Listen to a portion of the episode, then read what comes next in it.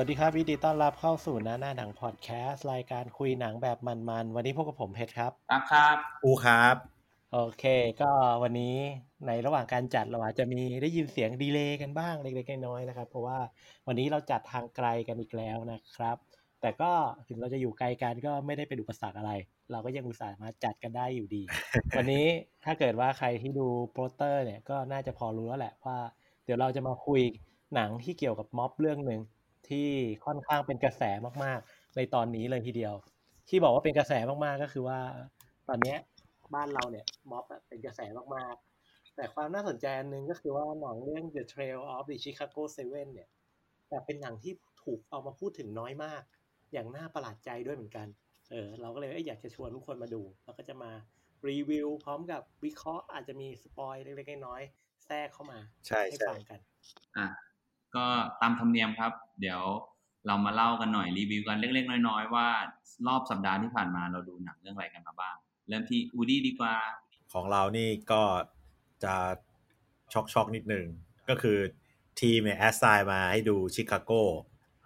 อูก็จัดเลยครับ เข้า Netflix เสิร์ชชิคาโกกูดูชิคาโกไทป์ไรเตอร์ครับคนละเรื่องหรอเป็นนิยายเกาหลีครับ ดูผิดเรื่องเลยแต่ก็ดูไงสนุกเชีย Chicago Typewriter เกี่ยวกับอะไร อันนี้ ก็เป็นเกี่ยวกับเอ่อคนนักแต่งนิยายคนหนึ่งที่เขาแต่งนิยาย เกี่ยวกับเหมือนดีดราม่าดราม่าอะไรเงี้ย แต่จริงๆมันซ่อนอะไรบางอย่างไว้ก็คือ จริง ๆ อะ นักเขียนคนเนี้ยระลึกชาติได้อืมแล้วก็เหมือนกับว่า นิยายที่เขียนก็คือเรื่องที่เคยเกิดขึ้นในอดีตแล้วทุกคนที่อยู่ในนิยายอะ ก็กลับมาเกิดใหม่กันหมดแล้ว อย่างเงี้ย อะไรประมาณเนี้ยแต่มันมันไม่รู้เกิดทุกคนป่ะนะยังดูไม่จบ แต่ว่ามันมันเริ่มมามาโผล่ทีละคนสองคนอะไรเงี้ยอืมแล้วคนที่อ่าอ่านนิยายนี้ก็เหมือนกับ ก็ระลึกชาติตามมาได้ด้วยอะไรอย่างนี้ป่ะใช่ใช่ว่าแบบมันคือเราเมื่อชาติที่แล้วนี่นะอะไรเงี้ยอ่าอ่าเออประมาณนี้ แล้วสนุกดีครับก็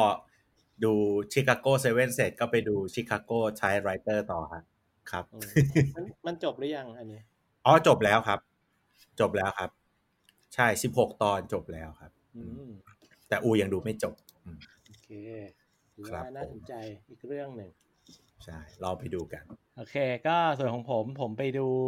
ซีรีส์เกาหลีเหมือนกันนะครับ เรื่อง Startup อ่าก็เชื่อว่าเป็นเรื่องที่หลาย ๆ คนเนี่ยก็เฝ้ารอที่อยากจะดูอยู่ด้วยเหมือนกัน อืม ก็ Startup เนี่ย ก็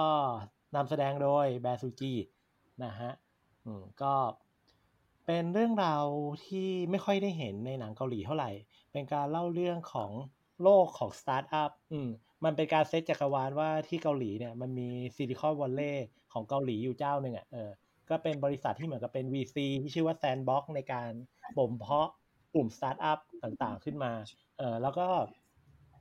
มีนางเอกของเราก็คือซูจีเนี่ย ชื่อในหนังก็คือซอดันมีเนี่ย เป็นหญิงสาวที่แบบมีความฝันว่าอยากจะเป็นส ตีฟจ็อบส์ของเกาหลีอะไรประมาณนึงเออแล้วเธอก็ผ่านงานพาร์ทไทม์มาประมาณนึงแล้วก็มีเป้าหมายว่าเอ้ยอยากจะทำอะไรให้มันสำเร็จเป็นของตัวเองให้ได้ด้วยเหมือนกัน แต่ว่าในความเป็นจริงก็คือชีวิตเธอตอนนี้มันก็คือแบบเกาะยายกินอยู่เออก็คือแบบไม่สามารถออกไปทำงานสำเร็จได้ แต่เธอเป็นคนเก่งนะสามารถแก้ปัญหาเฉพาะหน้าอะไรต่างๆ ได้แบบค่อนข้างดีมากๆคนหนึ่งอืมแล้วก็จะมีตัวละครอีกตัวละครหนึ่งก็คือ เป็นตัวละครที่ชื่อว่านำโดซานอันเนี้ยเป็นตัวละครที่ เอ่อเป็นเหมือนกับเป็นโปรแกรมเมอร์ที่เก่งมาก เขียน AI ในการจับรูปภาพได้ว่าภาพเนี้ยคืออะไรคืออะไรเนี่ยเออก็เป็นตัวละครที่กำลังเดาว่าอาจจะเป็นคนที่น่าจะเป็นพระเอกที่จะมาคู่กับอ่าตัวซอดันมีอืมแล้วก็จะมีอีกคนหนึ่งที่เป็นตัวละครชื่อว่าฮันจีพยอก็คือเล่นโดยคิมซอนโฮอืมคนนี้ก็เหมือนกับว่าเป็นหัวหน้าของ Venture Capital อะก็คือทำหน้าที่ในการลงทุน อืมซึ่งเขาเนี่ยเคยมีความสัมพันธ์กับทางตัวนางเอกอยู่ตอนเด็กๆก็คือเหมือนกับเป็นเพื่อน pen friend เขียนจดหมายถึงกันอ่าแต่ว่าการเขียนจดหมายถึงกันอะดันปลอมตัวเป็นผู้ใช้ชื่อว่านำโดซานซึ่งก็อาจจะนำพาไปสู่เรื่องราววุ่นๆที่จะเกิดขึ้นในอนาคต รวมๆแล้วเป็นซีรีส์เกี่ยวกับสตาร์ทอัพที่น่าสนใจ เพราะว่าเราไม่ค่อยได้เห็นเรื่องราวสตาร์ทอัพในฝั่งของเกาหลีเท่าไหร่ แล้วก็ทำออกมาได้ค่อนข้าง ค่อนข้าง ค่อนข้างดูยึดเขาโครงของการทำธุรกิจสตาร์ทอัพเหมือนกัน ตอนนี้ปล่อยออกมาสองตอนเดี๋ยวต้องรอติดตามว่าเรื่องราวจะเป็นยังไง แต่สองตอนที่ปล่อยออกมาค่อนข้างทำได้โอเคเลย อืมออืมอืมครับโอเคของผมก็ดูเอ่อ The Trail of the Chicago Seven นั่นแหละ ก็คือที่เรื่องที่จะนำมาคุยกันวันนี้นั่นเอง ครับ เรื่องเดียวครับโอเค ก็เพื่อที่ไม่เป็นการเสียเวลาเนาะเราก็จะเข้าเรื่องอะไรดีกว่า อันนี้น่าจะเป็นตอนแรกที่เราเกริ่น ไม่ถึงห้านาทีกันทำทำได้แล้วอะ โอเค งั้นมาเริ่มกันที่ The Trail of the Chicago Seven กันเลยดีกว่า ก็เป็นไงบ้างดูหนังเรื่องนี้กัน เริ่มที่คำถามแบบง่าย ๆ ก่อนเลย คุณคิดว่ายังไงบ้าง เอาเริ่มที่เราก่อนแล้วกันนะ เรารู้สึกถึงก็เรียกไงดี ความไม่เท่าเทียมอะของ ของการเขาเรียกอะไรตัดสินคดีไหมที่ที่มันเกิดขึ้นในเรื่องอะนะอืมเอ่อระบบรู้สึกศาถึลงเอ่อรู้สึกถึงความแบบ ignorance อืมอะไรบางอย่างแล้วก็ความที่แบบคนมีอำนาจก็สามารถเอาชนะได้ด้วยอะไรบางอย่างอะไรเงี้ยอืมเหมือนได้เปรียบอะเหมือนได้เปรียบ แต่ว่าก็มันก็ต้องสู้กันนะนะอืมอืมอะแล้วเป็นไงภาพรวมแล้วชอบหรือไม่ชอบ รู้สึกการดำเนินเรื่องโอเคไหมเราว่าโอเคอยู่นะของผมเหรอผมรู้สึกว่าเออมันมันมันมันคือหนังความไม่เท่าเทียมอย่างที่อูบอกอะแหละเราก็รู้สึกว่า มันมันไม่เท่าเทียมทุก ๆ อย่างเลยอะไม่ว่าจะเป็นเรื่องสีผิว การคำคำตัดสิน หรือการพิจารณาคดีหรือแม้กระทั่งพยานที่เบิกตัวเข้ามา ทุกอย่างหมดเลยมีแต่ความไม่เท่าเทียม มีแต่ คือแม้กระทั่งผู้พิพากษาเองอะก็ก็ยังตัดสินไม่ไม่ถูกต้องไม่ยุติธรรมอะระหว่างดูหนังเราจะสัมผัสได้ถึงความกดของคือความความของระในมุมของระบอบระบบ ที่มันพยายามกดคนลงมา เออกดฝั่งตรงข้ามลงมาแบบตลอดเวลาด้วยเหมือนกันอืมอืมซึ่งมันก็แบบเออมันมันมีความน่าสนใจในการถ่ายทอดเรื่องราวตรงนี้เหมือนอ่ากันแล้วผมก็รู้สึกว่าตัวตัวตัวหนังเนี่ย มันมันพยายามทำให้เรารู้สึกว่าอ่า ทีมทีมพวกพระเอกอะไรอย่างเงี้ยพยายามที่จะแบบ เหมือนสู้กับในระต่อสู้กันในระบอบระบอบการพวกศาลนะนะการพิจารณาคดีอะไรอย่างเงี้ยแล้วก็เหมือนจะกลับมาได้เปรียบบ้าง เสียเปรียบบ้าง เหมือนจะกลับมามีช่องโหว่ในการเอาพยานหลักฐานเข้ามาต่อสู้ แต่สุดท้ายก็ต้องแพ้ เพราะเรื่องของ ตัวศาลเรื่องของผู้พิพากษาอยู่ดีอะเออเราเราสู้ไม่ได้เลยตรงนี้เออใช่ อันนี้อันนี้คือที่ตาพูดมานี่คือใช่เลย เดี๋ยวอืมสิ่งที่เราจะคุยกันในวันนี้เนี่ย เราจะไม่ไล่เป็นฉากต่อฉากอืมเนาะแต่เราจะเป็นในการพูดถึงภาพรวมหรือประเด็น หรือว่าจุดที่เรารู้สึกว่าเฮ้ยมันน่ามาคุยกันแล้วเดี๋ยวเราค่อยยกเป็นจุดๆหรือว่าพาร์ทไหนที่แบบอยากขยี้เพิ่มเติม ก็เดี๋ยวแชร์จุดตรงนั้นกันขึ้นมาเลยก็ได้เนาะแต่เดี๋ยวเราขอเล่าภาพรวมของเรื่องนี้ก่อน The Trail of the Chicago Seven เนี่ยมันเป็นเรื่องราวการย้อนถึงเป็นเรื่องราวเหตุการณ์ที่เกิดขึ้นจริง ในประมาณปี 1968 มันพูดถึงเหตุการณ์การประท้วงอย่างสันติในงานเขาว่าเป็นการประท้วงแบบสันติณงานประชุมแห่งชาติเพื่อประชาธิปไตยในปี 1968 มันเป็นการประท้วงต่อต้านการมีสงครามเวียดนาม ซึ่งหลาย ๆ คนอาจจะคุ้นๆภาพกับเหตุการณ์ที่เขาเรียกว่าเป็นฮิปปี้ พวกปุปผาชนที่ออกมาต่อต้านแบบอะ make love not war หรืออะไรอย่างเงี้ยเนาะเออแต่ว่าเหตุการณ์ดังกล่าวที่ชิคาโกเนี่ย มันได้เกิดเหตุการณ์ปะทะรุนแรงระหว่างเจ้าหน้าที่กับผู้ประท้วงอ่าเออซึ่งแกนนำเนี่ยมีทั้งหมดเจ็ดคน ก็เลยเป็นที่มาของคำว่าชิคาโกเซเว่นอืมอ่าซึ่งไอ้เจ็ดคนเนี้ย มีใครบ้างก็เริ่มที่แอบบี้ฮอปแมนอ่าคนเนี้ยก็คือผู้ชายหัวหยิกๆเนาะเขาก็เป็นแบบ activist คนหนึ่งเนี่ยแหละ อืม นำแสดงโดยซาชาบารอนโคเฮนอ่าก็คือคนที่เล่น The Dictatorship อ่ากับ Borat อ่าก็คือเห็นหน้าก็ตาคือก็ก็ว้าวแล้วอะเออเรื่องเนี้ย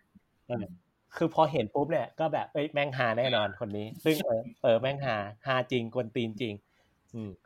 คนต่อไปเนี่ยคือเจอร์รี่รูบินอืมอ่าก็นำแสดงโดยเจอร์มี่สตรอง ก็เขาเคยฝากผลงานไว้กับ Big Shot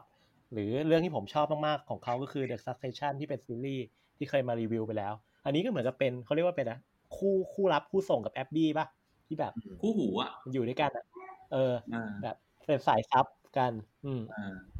คนถัดไปก็คือทอมเฮเดนอืมก็เล่นโดยเอ็ดดี้เรดแมนก็คือคุณคุณนิวท์จากไอสัตว์มหัศจรรย์และถิ่นที่อยู่อะอ่าไอแฮร์รี่พอตเตอร์เออเออกับ The Theory of Everything อ่า อืมอ่าแล้วก็เอ่อจริงๆตัวหลักอ๋อจะมีคนหนึ่งถ้าในกลุ่ม the Seven เนี่ยก็จะมีเดวิดเดริงเจอร์หรือคุณจอห์นคารอลลินส์ก็คือเป็นคนที่แบบเป็นคนทำม็อบอะเอออ่าเป็นนักทำม็อบประมาณหนึ่งเออแบบมีความสามารถในการจัดม็อบประเมินยุทธวิธีหรืออะไรใด ๆ ได้ค่อนข้างค่อนข้างเก่งคนหนึ่งอืมอืมก็คนนี้เราอาจจะเห็นเป็นแบบเอ่อรู้สึกจะเล่นพวก หนังที่เกี่ยวกับพวกฆาตกรรมต่อเนื่องอ่อพวกอะไรอะพวกฆาตกรรมจากราศีจากฟาโก้อะไรเงี้ย น่าจะคุ้นหน้า เห็นหน้าปุ๊บจะนึกออก หน้าเขาชอบเป็นมีมอยู่ในอินเทอร์เน็ตประมาณหนึ่งแล้วก็จะมีกลุ่ม Chicago Seven อีกสองคน ก็คืออเล็กชาร์ปกับอีกคนหนึ่งจำชื่อไม่ได้ก็นั่นแหละสองคนนี้ไม่ค่อยมีความสำคัญอะไรเท่าไหร่แต่ เราพูดถึง Chicago Seven แต่ในหนังเนี่ย คนที่มาขึ้นศาลมันดันมีแปดคน อ่าอ่าใช่ใช่ใช่อีกคนหนึ่งก็คือคุณบ๊อบบี้ซีลอืมอ่าก็บ๊อบบี้ซิลก็คือถ้าเกิดว่าตามบทบาทแล้วคือ หัวหน้ากลุ่ม Black Panther อ่าอ่าเออก็คือมาจากทีมของอ่าทีชาร่านั่นเองอ่าไม่ไม่ใช่ใช่ เป็นชื่อกลุ่มเขาเฉย จริงๆพอเราดูเรื่องเนี้ยเราเราก็ค่อนข้างรีเลทเนาะว่าเมื่อก่อนอะในหัวเราเราจะคิดว่ากลุ่ม Black Panther เป็นกลุ่มที่แบบเออเขาเรียกว่าอะไรหัวรุนแรงเหมือนกันเออเพราะว่าเราเคยฟังเรื่องชาวแมนสันเนาะซึ่งเราเคยเอาไปคุยกันใน The Creepy Pasta ใช่ใช่แล้วก็จะมีเหตุการณ์ว่าแมนสันไปปลูกข้าวชาลันเทสแล้วก็ป้ายสีให้กับกลุ่ม Black Panther โดยการเขียนคำว่าพิกลงไปอืมเออซึ่ง เราตอนนั้นเราก็คิดว่าเอ้ยจริงนั่นหมายความว่าพวกกลุ่ม Black Panther เขาใช้ความรุนแรงอยู่แล้วหรือเปล่า เป็นเหมือนแก๊งอะไรอย่างนี้หรือเปล่าแล้วโยนความผิดไปให้อืมแต่ว่าพอมาดูเรื่องเนี้ยกลับกลายเป็นว่าเฮ้ยกลุ่ม Black Panther ไม่ใช่กลุ่มที่ใช้ความรุนแรงขนาดนั้นว่ะอืมมันใช้วิธีการต่อสู้แบบสันติวิธี อืม แต่ว่าสันติวิธีของเขาเนี่ย ก็ไม่ใช่ว่ายืนเฉยๆปาใส่เฉยๆอะก็มีการกระทบกระทั่งการสาดสีหรืออะไรอย่างนี้ด้วยเหมือนกัน อืม ก็ ก็เป็นจุดเออ มันก็ทำให้เราเห็นภาพภาพของยุคนั้นได้ชัดมากขึ้นด้วยเหมือนกัน อืมแล้วก็เหตุการณ์ที่เกิดขึ้นก็คือว่ามันเกิดความรุนแรงเกิดขึ้น ก็เลยนำพาไปสู่การพิจารณาคดี ทั้งหมดหลายหลายสิบเอ้ย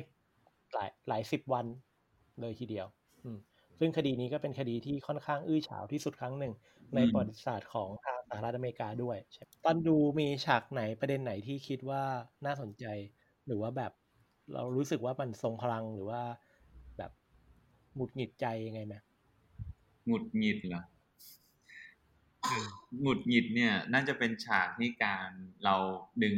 ทีมทีมทนายพระเอกเนี่ย ดึงก็เป็นการดึงตัวอดีตอายการสูงสุดของสหรัฐมาขึ้นเป็นพยานใช่ไหมอืมเอออมตรงนี้แหละเออหงุดหงิด อืม อันนี้จะเป็นช่วงท้ายๆของเรื่องเนาะก็คือใช่แบบผ่านกระบวนการในการต่อสู้มากันสักพักใหญ่แล้วอืมแต่ว่าสิ่งที่เกิดขึ้นก็คือว่าเอ้ยแม่งไม่มีทางสู้แล้วอะ่ะอืมคือพวกจูรี่เขาเรียกว่าอะไรนะคณะลูกขุนที่แบบน่าจะเห็นด้วยกับทาง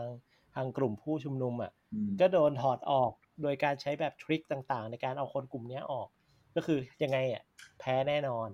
เออเขาก็เลยเป็นงัดไม้เด็ดโดยการเอาอดีตอายการสูงสุดมา แล้วก็ ถามคำถามอะไรบางอย่าง แต่คำถามพวกนั้นน่ะ ไม่ให้พวกคณะลูกขุนมาฟังเพื่อใช้ในการตัดสิน อืม ก็แบบ ก็ก็มีความแบบ เออมันดูแบบหน้าด้านๆด้วยเหมือนกัน อืมใช่ๆเราว่าเป็นฉากฉากที่เราเราเห็นแล้วเรารู้สึกเราไม่โอเค อย่างเช่น ที่คนที่แปดที่เป็นหัวหน้ากลุ่ม Black Panther อ่าเออที่คุณเขาฟิลโดนเขาโดน ignore แบบเขาขอ เขาขอทอ่านายใช่ไหมก็อืมเพราะเขาไม่มีทนายใช่ไหมเออ ก็แบบไม่ได้สนใจไม่อะไรคือเหมือนกับคือเราเราคิดถึงว่าถ้าเป็นเราอะ เราก็แบบอะไรของมึงเนี่ยเออใช่อะไรประมาณนี้แล้วก็หงุดหงิดแบบ ผู้พิพากษาดูแบบ แปลกๆอะ คือแบบ เหมือนพยายามขัดจังหวะ หรืออะไรเงี้ย ตลอดเวลามันอืมมันหงุดหงิดเออป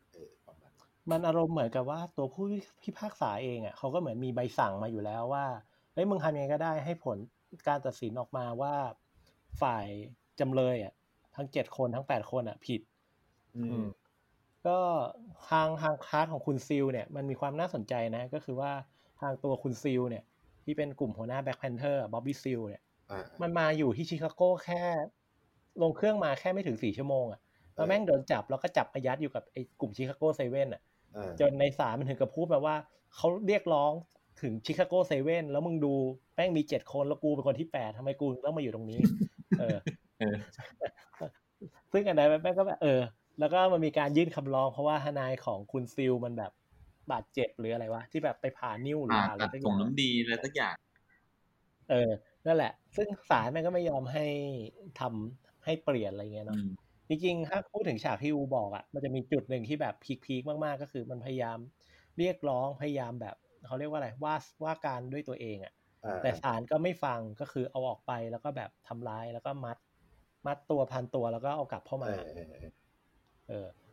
แล้วก็เราว่าฉากนั้นมันค่อนข้างค่อนข้าง ค่อนข้างแบบทำให้เห็นเลยนะว่า ทุกคนในห้องนั้นอะไม่ได้เชื่อศาลแล้วอะเออ ถึงแม้ว่าเขาจะ เขาจะพยายามเขาจะเป็นคนขาวและพยายามจะเข้าข้าง เข้าข้างศาลอยู่อะแต่สิ่งที่ศาลทำนะจุดนั้นนะมันเกินไปจนแบบความน่าเชื่อถือมันลดทอนลงไปหมดแล้วอะอืเอมอมันน่าเกลียดอะจริงแล้วเออใช่ของเรามีแบบนั้นปะวะมันคงไม่มีนะอืมอันนี้ก็ แต่แต่ถ้าถ้าพูดถ้ารีเฟกมาที่บ้านเราเนี่ย มันมีความน่าสนใจอันหนึ่งนะ ก็คือว่า ไอตัว Trail Trail of the Chicago มันเป็นหนังปีหนึ่งเก้าหกแปดใช่ป่ะอ่าเออ แล้วปัจจุบันน่ะ เรามันปีสองพันยี่สิบแล้วอะก็คือผ่านมาประมาณห้าสิบสองปีแล้วอะแต่ว่าสิ่งต่างๆที่เกิดขึ้นในหนังอะมันรีเฟกออกมาถึงสถานการณ์ปัจจุบันได้อยู่เลยนะ วิธีการยุทธวิธีต่างๆ ที่มันมีการทำอยู่เมื่อห้าสิบปีที่แล้วอะปัจจุบันทั้งในบ้านเราหรือในหลาย ๆ ประเทศก็ยังมีการทำแบบนั้นอยู่ เช่นอ่าเอ่อเริ่มอย่างอย่างคุณเดริงเจอร์ในซีนแรก ๆอะที่เขาพูดถึงว่าเฮ้ยเขาเคยมาทำม็อบหลายรอบแล้ว มันไม่เคยมีความรุนแรง เพราะงั้นอะเขาไปทำยังไงก็ไม่มีความรุนแรงถูกไหมเออ ก็คือเป็นนักทำม็อบอะ ซึ่งทั้งในไทยและในต่างประเทศก็จะมีคนที่เหมือนกับเป็นนักกิจกรรม นักทำม็อบอยู่แล้วอะ เออ ก็มันมันมีความสามารถในการทำให้เกิดเรื่องราวบางอย่างขึ้นเปลี่ยนแปลงขึ้นได้ ซึ่งวิธีเนี้ยมันก็ยังมีอยู่ แต่ว่า ด้านเกิดเหตุประมาณว่ามีสักคนหนึ่งอะที่อยู่ในกลุ่มมวลชนอะมันแตกแถวอะที่มันมีคนตะโกนมาว่าตีแม่งเลยอะที่ที่ในฉากที่เนินเขาอะอ่าอ่าอ่าอ่าอ่าเออ แค่นั้นอะ ก็เป็นชนวนจุดเปลี่ยนที่ทำให้เกิดความรุนแรงแล้วอะซึ่งม็อบในไทยหรือม็อบในหลาย ๆ ที่อะหลาย ๆ ครั้งก็เกิดเหตุการณ์แบบนั้นด้วยเหมือนกัน ซึ่งเราไม่รู้ด้วยซ้ำนะไอ้คนที่บอกว่าตีแม่งเลยเนี่ย มันคือคนฝั่งม็อบหรือว่าเป็นคนจาก ฝั่งทางรัฐที่ถูกส่งเข้ามา ว่าอันนี้ก็ก็ดูเรื่องเนี้ยมันค่อนข้างรีเฟกเรื่องหลาย ๆ อย่างในในสังคมทั้งของไทยและต่างประเทศได้ด้วยอะแล้วของเพชรอะชอบฉากไหนที่สุด เราเราชอบฉากที่อืมทางทนายของของกลุ่ม Chicago Seven อะมันสัมภาษณ์คุณคุณนิวอะทอมเฮย์เดนอะอ่าอ่าอ่าที่ที่ ตอนท้ายที่เขามาไล่สัมภาษณ์ว่าเอ้ยมันได้เทปมา เราเทปเนี้ย มันเป็นการตีความว่าคุณกำลังปลุกระดมอยู่อะอืมเออ อันเนี้ยเป็นฉากที่ชอบเพราะว่าทั้งเรื่องมาเราจะเห็นความชอบธรรมของทางกลุ่ม Chicago Sevenมาตลอดเลยนะว่าเขาเป็นผู้ถูกกระทำอะอืมแต่ว่าในซีนนั้นน่ะ เราจะเห็นได้ว่าอ่าจริง ๆ แล้วอะทางคุณทอมเฮเดนน่ะก็มีเอเจนดาแฝงอยู่เหมือนกันว่าจริง ๆ แล้วเขาอะเป็นคนพูดบางอย่างเพื่อปลุกระดมให้ม็อบเนี่ย ไปโจมตีเมืองที่บอกว่า อะไรอะที่แบบอ่าที่ถ้าถ้ามีเลือดก็ต้องนองครั้งนองครั้งชิคาโกอะ อะไรประมาณอย่างนั้นอะอืมอืมเราเรามองว่าไอ้หนังเรื่องนี้มันก็ถ่ายทอดได้ทั้งหลายมุมเหมือนกันว่าไอ้ยจริง ๆ แล้วอะทางกลุ่มนักเคลื่อนไหวอะก็มีเอเจนดาในการทำบางอย่างเหมือนกัน เขาต้องการที่อาจจะทำให้เกิดความรุนแรงอะไรอย่างนั้นเกิดขึ้นด้วยหรือเปล่า เพื่อแบบบรรลุวัตถุประสงค์ที่ต้องการอ่าอืมเหมือนกับว่าพซึ่งอเร พอมันมีเรื่องขึ้นมาก็จะมันรู้ว่ารูประสงค์ง่ายขึ้นอย่างนี้ไหมเออใช่ คือบางคนเราเราเคยอ่านของอะไรไม่แน่ใจคือเขาบอกว่าสุดท้ายอะยังไงเบี้ยมันก็ต้องเราก็ต้องยอมเสียเบี้ยบางตัว เพื่อไปชนกับอีกเบี้ยของอีกฝั่งหนึ่งอะอ่าเพื่อให้เกิดการเปลี่ยนแปลงแล้วเกิดให้ตัวที่เป็นขุนตัวควีนต่างๆ มาได้มาคุยกัน ซึ่งอันเนี้ยเราก็มองว่าเอ้ยหนังมันก็สามารถทำให้เราคิดไปในมุมนั้นได้ด้วยเหมือนกัน อืม ซึ่งอันเนี้ยมันไม่ใช่ไม่มีคำตอบว่าถูกหรือผิดนะ แต่ว่าเรามองว่าหนังมันพยายาม ไม่ได้เทไปว่าผู้ชุมนุมถูกอย่างเดียวอะ่ะ มันได้เห็นในความอีกมุมหนึ่งของทางกลุ่มผู้ชุมนุมด้วยอืมแล้วก็จะมีอีกฉากหนึ่งที่ค่อนข้างเชื่อว่าหลาย ๆ คนน่าจะประทับใจก็คือฉากสุดท้ายของหนังที่เป็นการขานชื่อของตัวทหารที่เสียชีวิตไปอะ อืมอืมที่ไล่อ่านชื่อทีละคนอะเฮ้ยเราว่าฉากนั้นแม่งทรงพลังมากเลยนะ ที่แบบค่อยๆไล่ชื่อทีละคเอนอไปไม่เรื่โคตอรยโหดอะๆเออ แล้วก็แบบคือสารทำอะไรไม่ได้อะอืม ตรงนั้นก็แบบดูเป็น คือเราไม่แน่ใจเหมือนกันว่าเหตุการณ์จริง อะ มันมันมันใหญ่ขนาดนี้ไหมอืมอันนั้นก็ดีเราก็ชอบเราก็ชอบนะ คนที่เขาเรียกไงคือเขามาสู้เพื่อเพื่อให้จบสงครามอะเออออืมมันเหมือนกับ มันเหมือนกับอะไรเดียเหมือนกับว่าณเราไม่รู้นะ เราคิดว่านาวินาทีนั้นก็คือเหมือนกับว่าสาระจะแบบ เอ้ยยังไงมันก็ต้องทำสงครามยังไงมันก็ต้องชนะให้ได้อะไรเงี้ยแต่เหมือนกับมันมีจุดที่คนคนคนหนึ่งเห็นแล้วแบบว่ามึงพอได้แล้วอะไรเงี้ย เออ ประมาณนี้เราแบบไม่รู้จะทำยังไงแล้วก็เลยออกมาชุมนุมอะไรเงี้ย อืม ซึ่งจริง ๆก็เนี่ย มันมันเหมือนกับว่ามันเกิดเหตุการณ์ที่แบบ เออ คนกลุ่มหนึ่งอะ รู้สึกว่าไม่ได้รับสิ่งที่ควรจะได้รับอะ รู้สึกเอาเปรียบอะ เออ เพราะว่าต้นเรื่องเราก็เห็นแล้วว่าเอ้ยมันมีการกดขี่ของคนคนดำถูกกดขี่ แล้วก็ต้องเกณฑ์ทหารไปรบที่เวียดนาม ซึ่งก็ไม่ใช่สมรภูมิของตัวเองด้วยซ้ำไม่ได้มาเพื่อปกป้องตัวเองอะแต่ว่าไปต่อสู้ในสงครามของคนอื่น อย่างเงี้ยเออเพื่อที่แบบต้องการจะขยายอำนาจของตัวเองเข้าไป คนกลุ่มหนึ่งก็มองว่าเอ้ยมันไม่ใช่สิ่งที่สำคัญ แต่ว่าทางภาครัฐก็ไม่ได้รับฟัง ก็เลยทำนำพาไปสู่เหตุการณ์ของไอชิคาโกเซเว่นอันนี้ เดี๋ยวเรามาคุยในเชิงของตัวหนังซะหน่อยดีกว่า คือรวมๆแล้วหนังค่อนข้างทำได้ดีเลยนะ ในความเห็นเรา เพราะว่าแบบถึงแม้มันจะเป็นหนังสารที่แบบมีการพูดคุยเล่าเรื่อง แบบไดอะล็อกเยอะมาก แต่มันค่อนข้างสนุก อืม แต่ละคนคิดว่าไงบ้าง ถ้าเรานะอืมเราชอบนะ ที่เหมือนกับว่ามัน เขาเรียกว่ามันเดินเรื่องได้ค่อนข้างดี เอออืมเหมือนกับมันปู ค่อยๆปูเราไปทีละอย่างทีละอย่างอะไรเงี้ยอืมเหมือนมันกำลังจะจะโชว์ให้เราเห็นว่าแต่ละคนไปทำอะไรมาบ้าง แล้วทำไมถึงมาอยู่ตรงนี้อะไรเงี้ยอืมพี่ตาคิดว่าไงครับ ส่วนตัวอะคือมันเป็นหนังเป็นหนังที่เนื้อเรื่องมันเดินเรื่องในในศาลน่ะในการพิจารณาคดีอะแต่ไม่เบื่อเว้ยคือแบบแม่งไม่เบื่อจริง มันแบบ มันมันถ่ายทอดให้เราเห็นในมุมของของฝั่งจำเลยอะที่ทั้งเจ็ดคนใช่ไหมเออว่าค่อนข้างถูกลิดรอนสิทธิ์จากศาลและผู้พิพากษายังไง เออแล้วก็พวกนั้นน่ะวางแผนยังไงในการต่อสู้ในกระบวนการการต่อสู้บนศาลคือเฮ้ยเออ มันก็มันมีช่องโหว่แต่ว่าช่องโหว่พอไปใช้กับการที่ความไม่อะยุติธรรมอะยังไงก็สู้ไม่ได้อะมันอาจจะไม่ใช่หนังแอคชั่นเว้ยแต่มันแบบมันสนุกในการเป็นเป็นหนังที่ในการเหมือน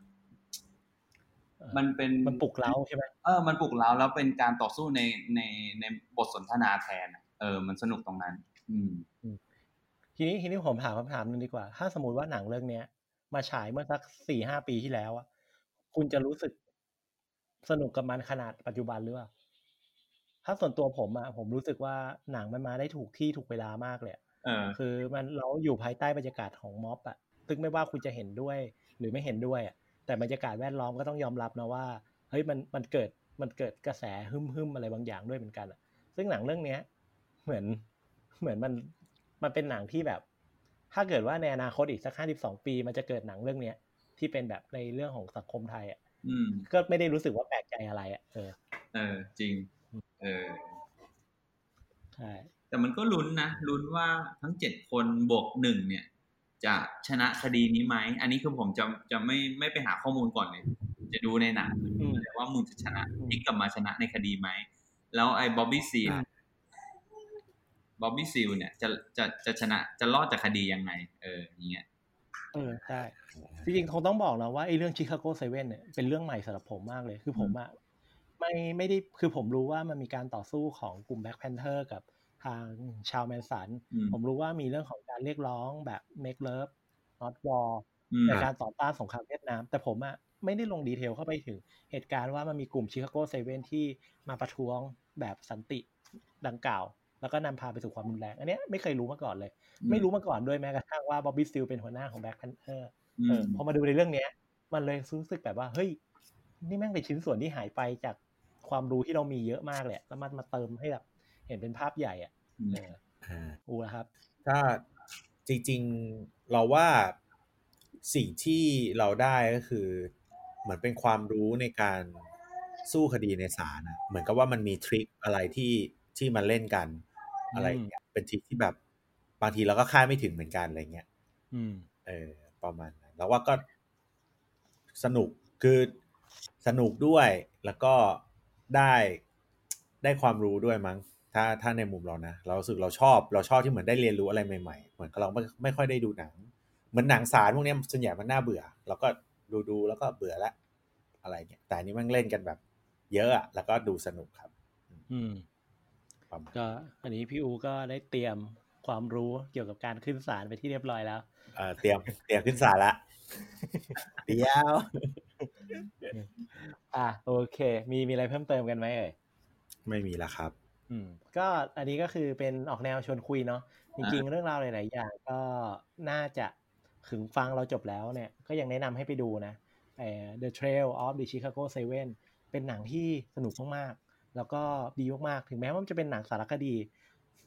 เอ่ออ้อหรือบอกไปเรื่องนี้เขียนบทโดยแอรอนโซกินซึ่งเป็นคนที่เขียนบทใน The Social Network Moneyball แล้วก็ Steve Jobs มาแล้ว ซึ่งสามเรื่องเนี้ยแค่สามเรื่องนี้นะ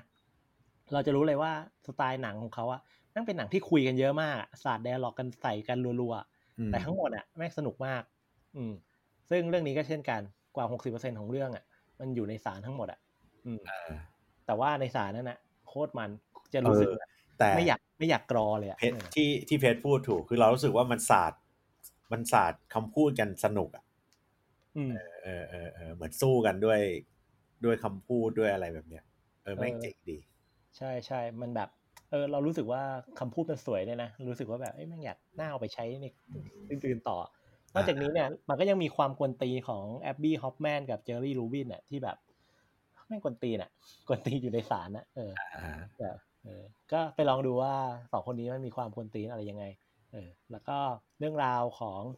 The Trail of the Chicago Seven มันจะจบลงแบบไหน ซึ่งอันนี้เรายังไม่ได้บอกว่าจบลงยังไง ก็ลองเข้าไปดูกันได้ ซึ่งส นุกแน่นอน พูดคำนี้เลย อ่า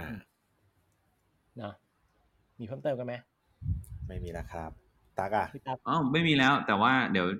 EP หน้าอาจอยากจะชวนมาคุย ไอ้รอหรือลาวะลา evolution แล้วกันเออลา revolution อ่าโอเค คุณดูกันหรือยัง La Revolution ยังแต่เห็นมีคนบอกว่าพอดทวิสอยู่นะอ่าใช่ใช่ใช่ อะโอเคเดี๋ยวถ้างั้นนะเดี๋ยวผมจะเก็บไปแล้วเดี๋ยวมาคุยกับคุณในตอนต่อๆไปได้ครับคือถ้าพูดเรื่องเนี้ยนะผมมีเรื่องที่จะถล่มเต็มเลยอ่าจริงเหรอจริงเอ้ยเอ้ยแต่แต่แต่ว่าก็สนุกสนุกประมาณนึงอืม ก็ไปลองดูอืมอะโอเคงั้นเดี๋ยวตอนต่อไปเราน่าจะมาคุยเรื่อง La Revolution หนังฝรั่งเศสที่เขาบอกว่าจะพลิกตำนานเรื่องเกี่ยวกับเหตุการณ์ของพระเจ้าหลุยส์ ไปตลอดการกันนะครับอ่าสำหรับวันนี้ The Chicago Seven ก็น่าจะเพียงพอประมาณนี้นะครับ ใครมีเรื่องราวหรือว่าประเด็นไหนอยากคุยกับเรา ก็แวะมาพูดคุยกับเราได้ที่ Facebook Twitter นะ Podcast หรือช่องทางที่คุณกำลังฟังอยู่ได้เลยนะครับสำหรับวันนี้พวกเรา 3 คนไปแล้วก็สวัสดีครับ สวัสดีครับอ่า